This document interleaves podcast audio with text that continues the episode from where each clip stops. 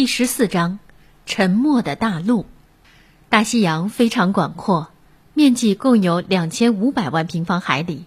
诺第留斯号在大西洋上面航行着，它浮出了水面。于是我和康塞尔就去平台上享受阳光。遗憾的是，今天天气并不怎么样，风急浪大，致使我们的铁船也颠簸起来。加上时常溅在我们身上的水花，让我们感到寒冷。尼德兰紧闭着嘴唇，眉头紧锁，一言不发。地中海逃跑的失败让他无法释怀，他又制定了新的逃跑计划。但正当一切条件对他有利的时候，诺第留斯号好像已经知道了我们的计划，故意停在了海底。第二天。也就是二月十九号的早晨，我看见加拿大人闷闷不乐地走进我的房间。我好心劝慰他，希望他可以抛弃心中的念头，可结果与我的初衷却大相径庭。尼德兰表示出强烈的惋惜，后悔没有去成西班牙沉船的现场，但他并没有放弃逃跑的主意。他说：“事情还没完，下一次我们一定会成功的，如果条件允许，就是今晚。”我说：“诺第留斯号是朝哪个方向航行的？”我不知道。那么中午我们来关注一下船的方位吧。尼德兰回到了康塞尔那边，我穿好了衣服，走入客厅。罗盘的指向并不是很明确。诺第留斯号的航路现在是西南偏南，我们行驶的方向与欧洲的方向开始背道而驰。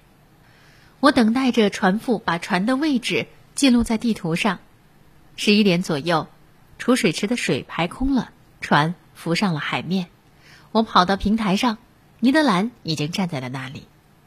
陆地已经离我们很远很远了，眼前只有一片汪洋的大海，天际有几只帆船，也许是到桑罗克角寻找顺风绕过好望角的船。天色阴暗。恐怕要刮风了，尼德兰非常生气，极力向多雾的天气看去。他还是希望在这片浓雾的后面有他所渴望的陆地。中午时分，太阳露了一下，船夫趁着这丝光亮从船里出来测量太阳的高度。不久，海面的波涛更加汹涌，我们只好走下平台，嵌板关上了。一个小时之后，当我查看地图时，我看到诺第留斯号在上面的位置是西经十六度十七分，南纬三十三度二十三分，离最近的海岸有六百千米。看来逃跑是不可能了。当我把我们的方位告诉加拿大人的时候，我想象得出来他是何等的愤怒。至于我，并没有什么失落感，在我心头的压力反而减轻了。我又可以以一种相对安定的状态来继续我的日常工作。晚上十一点，尼莫船长出人意料的来拜访我，他问我昨天熬了一整夜是否觉得累了。我说不累。阿尤纳斯先生，您只是在白天海底有阳光照射的情况下参观过海底，那么您愿意在黑暗的夜晚去看一看吗？哦，非常愿意啊。不过我得事先提醒您。走一趟会很累的，而且要必须走很久，还要爬山，路也不太好走。您说的这些更增加了我的好奇心，我想和您一起走一趟。既然这样，请来吧，教授先生。我们要穿上潜水服。到了更衣室，我发现我的同伴和船上的机组人员没有一个人将陪同我们做这次旅行。尼莫船长甚至没有向我提到尼德兰和康塞尔。几分钟之后，我们把装备穿戴齐备，我们背上了装满空气的空气罐。几分钟之后，做完了所有准备，我们就下到了水深三百米的大西洋当中。这时临近午夜，水里非常黑暗。尼莫船长给我指了指远处一团浅红色的东西，那是一大片微光，在距离诺第留斯号船只两海里处闪烁着。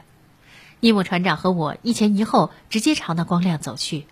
平坦的地面不知不觉往上升，我们拄着手杖大步向前走。走着走着，我听到我的头上有一阵噼噼啪啪的响声，这个声音有时很密集，很像烧干柴发出的声音。过了一会儿，我才明白这是雨点猛烈的打在水面上所发出的声音。一路上有石头按照一定规律排在海底，对此我无法解释。我还注意到有一些大裂缝一直伸到远处的黑暗当中，长的无法估量。指引我们前进的那团浅红色的物体也变得越来越大，仿佛把海底都烧红了。在大西洋底纵横交错的石头迷宫当中，尼莫船长毫不犹豫地向前走着。他熟悉这昏暗的道路，就像一个海底精灵。当他走到我的面前，我欣赏着他那投射在黑色海底背景上的高大身躯。凌晨一点左右，我们来到了山峰前的几道斜坡，但要走上这几道斜坡，还需冒险穿过一片广阔的伐木林中的曲折的小径。是的，这是一片死森林，没有叶子，没有树枝，那是一些受海水作用矿化了的树。在这片森林中，这里一株，那里一株，站着一些巨松。我走着，攀过岩石，跨过横躺的树干，折断在两棵树中间的海藻，吓走了在树丛中游来游去的鱼群。我兴致勃勃，一点儿也不觉得累。我紧跟着那位不知疲倦的向导。尼莫船长一直往上攀爬，我不愿意落在后面，大胆地跟着他走。真是奇怪，我一点也没有感觉到由于海水强大的密度而产生的压力差。我身着笨重的衣服，头戴铜盔，脚蹬铁靴，但穿过陡峭不好走的斜坡时，却像羚羊一样轻巧。离开诺第留斯号有两个小时了，我们穿过了那条林带，在我们头上三十米处耸着一座山峰，对面强烈的光线把山的影子投了过来，一些石化了的灌木歪歪扭扭地倒在了地上。我们所到之处，一群群的鱼群像草丛当中的惊鸟一样。一哄而起，大岩石堆被凿得坑坑洼洼，很难行走。从深不可测的洞穴、洞窟里传出一些东西蠕动发出的可怕的声响。当我发现一条巨大的触须横在路上，某只吓人的前爪在黑夜的洞穴当中发出咯咯的声音的时候，我的心开始加快的跳。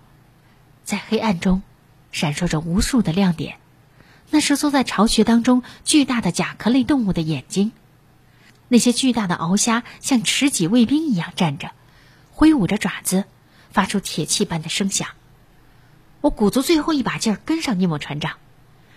几分钟之后，我登上了比其他所有岩石堆都要高出十多米的顶峰。爬上顶峰后，我看到了我们刚登来的这一侧，发现山高出平原不过两百米，而山的那一边和大西洋海底相比，高度则是另一边的两倍。我向远处眺望，被强光照耀的大范围空间一览无遗。事实上，这座山是一座火山，在山顶下十五米的地方，一个巨大的火山口在密密麻麻的石块和岩渣的包围中，喷出了急流般的熔岩，在海水中散落成火瀑布。就是在这样的位置上，这座火山像一把巨大的火把，照亮了整个水下平原，一直到海底地平线的尽头。我说过，海底的火山喷出来的是熔岩，而不是火焰。火焰燃烧需要空气当中的氧气，而在水里，火焰是不可能燃烧起来的。但熔浆本身有构成白热化的要素，可以达到白热化的程度，与海水发生激烈的反应，把海水化为蒸汽。这些快速的流体夹杂着各种混合气体，随熔浆直流奔到山下。的确，在那里。在我的眼皮底下，废墟、深渊、堤坝，展现出了一个被破坏的城市，塌落的屋顶，满目疮痍的咒语，零散的门拱，横卧在地的门柱。我从中还能看到一种托斯卡纳式的建筑。稍远一点，还有一些大水渠的遗址。这边看是一座护城的加固高地，有那么一点帕塔农神庙的味道。那边是堤岸的遗迹，好像是某个旧港口。城的远处，一道道坍塌的护城墙，一条条荒落的大街，一切犹如整个沉没水底的庞贝城。尼莫船长让他们在我的眼前复活了。我在什么地方？我迫切的想知道，想把囚禁着我脑袋的铜壳摘下来问尼莫船长，但尼莫船长走上前，阻止了我。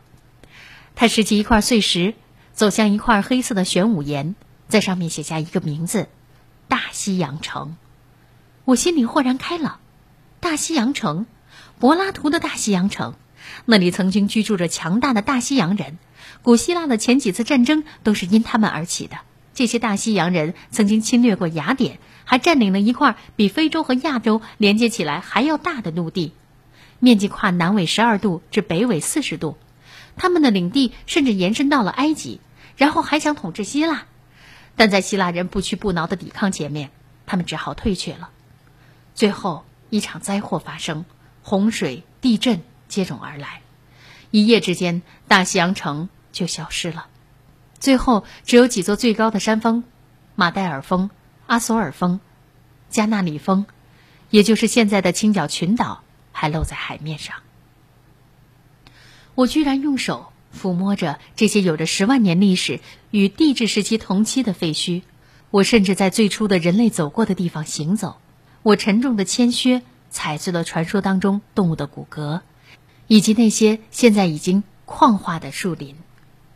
想尽量把这些壮观的场面细节记录在脑海的时候，尼莫船长却倚在一块长满青苔的石碑上，一动不动的，像一座石雕一样沉默思考。